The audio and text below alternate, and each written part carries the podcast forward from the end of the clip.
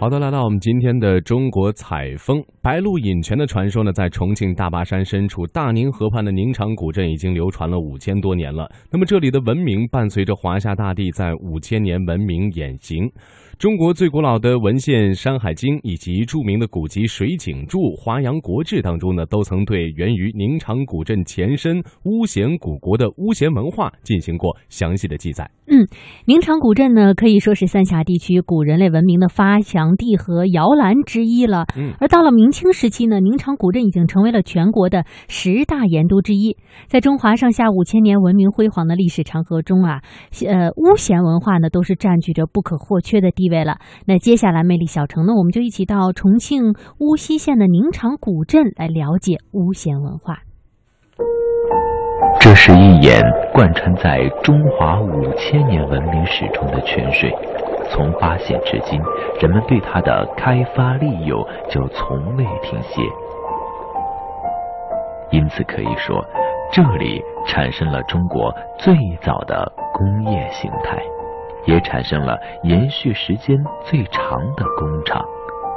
从上古时期对白鹿岩泉的开发利用，到一九九六年宁厂盐厂停业，绵延五千余年，堪称不可打破的世界纪录。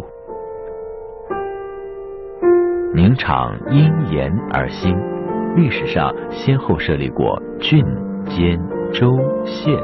明清时期位列全国十大盐都之一，到清朝乾隆年间，宁厂有盐灶三百三十六座，煎锅一千零八口，号称万号盐烟。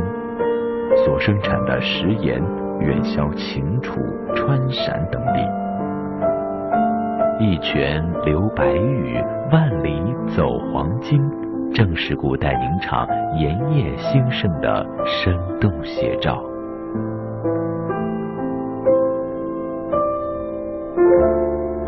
而今，白鹿盐泉依旧不停的流淌，但宁厂的繁华早已远去，这里成了文人学者们探寻历史奥秘的场所，或怀念远古先人悲秋伤逝的凭栏。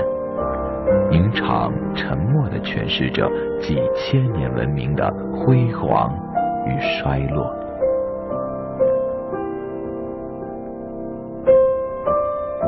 这里也是摄像师镜头中独特的风景，亦虚亦幻，透露出一丝岁月流逝的哀伤。老人们在微风和细雨中怀想着过去的岁月。或许在不久的将来，这里又将出现新的繁华。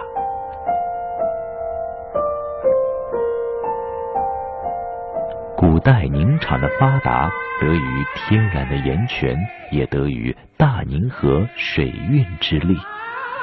大宁河发源于巫溪县天元乡高楼河。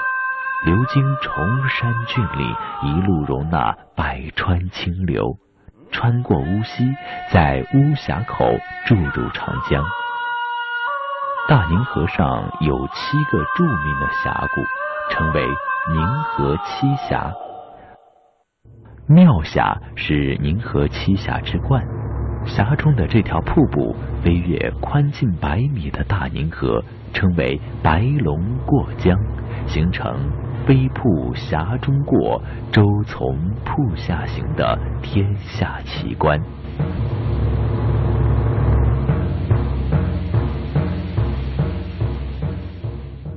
在这些险峻的峡谷中，古栈道的遗迹清晰可见。这些古栈道网沿大宁河盘山环绕，纵横交错，蜿蜒延伸大几千公里。贯通今天的湖北、陕西、重庆三地。即使从今天的角度来看，大宁河栈道的修建也是一项庞大的工程。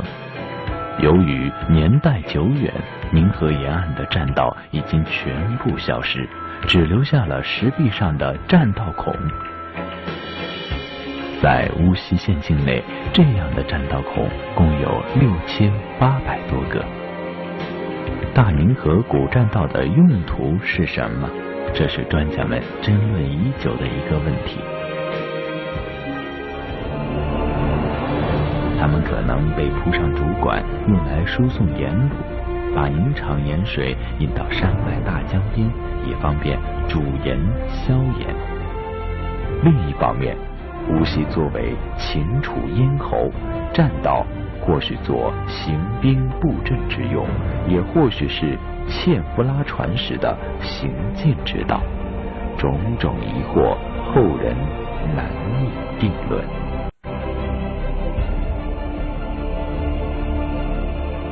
在栈道的上方，在悬崖峭壁上，无法仙里用另一种方式俯瞰着滔滔江水和在他们身下缓缓流过的盐路，这就是他们去世后的栖身之处——盐官。作为乌法仙灵创造的奇迹，作为上古峡江文明的伟大结晶，盐官与古栈道。遥相呼应。大宁河是我国盐官藏最为集中的区域之一，其中乌溪境内的金竹坝盐官群是全国分布最集中、保存最完好的盐官群，现存盐官二十四具。一九七九年。四川大学的考古专家从金竹坝岩棺群中取下一具岩棺，棺木长二点一米，由一段楠木制作而成。棺内有两具尸骨，一具是十三四岁的男孩，一具是十五六岁的女孩。女孩后脑骨有钝器击伤的痕迹，由此推论，男孩是有权有势的富贵之子。女孩，则是他的陪葬品。古人是出于何种原因，用何手段，把这些沉重的木棺放到那么高的地方呢？至今没有一个确定的答案。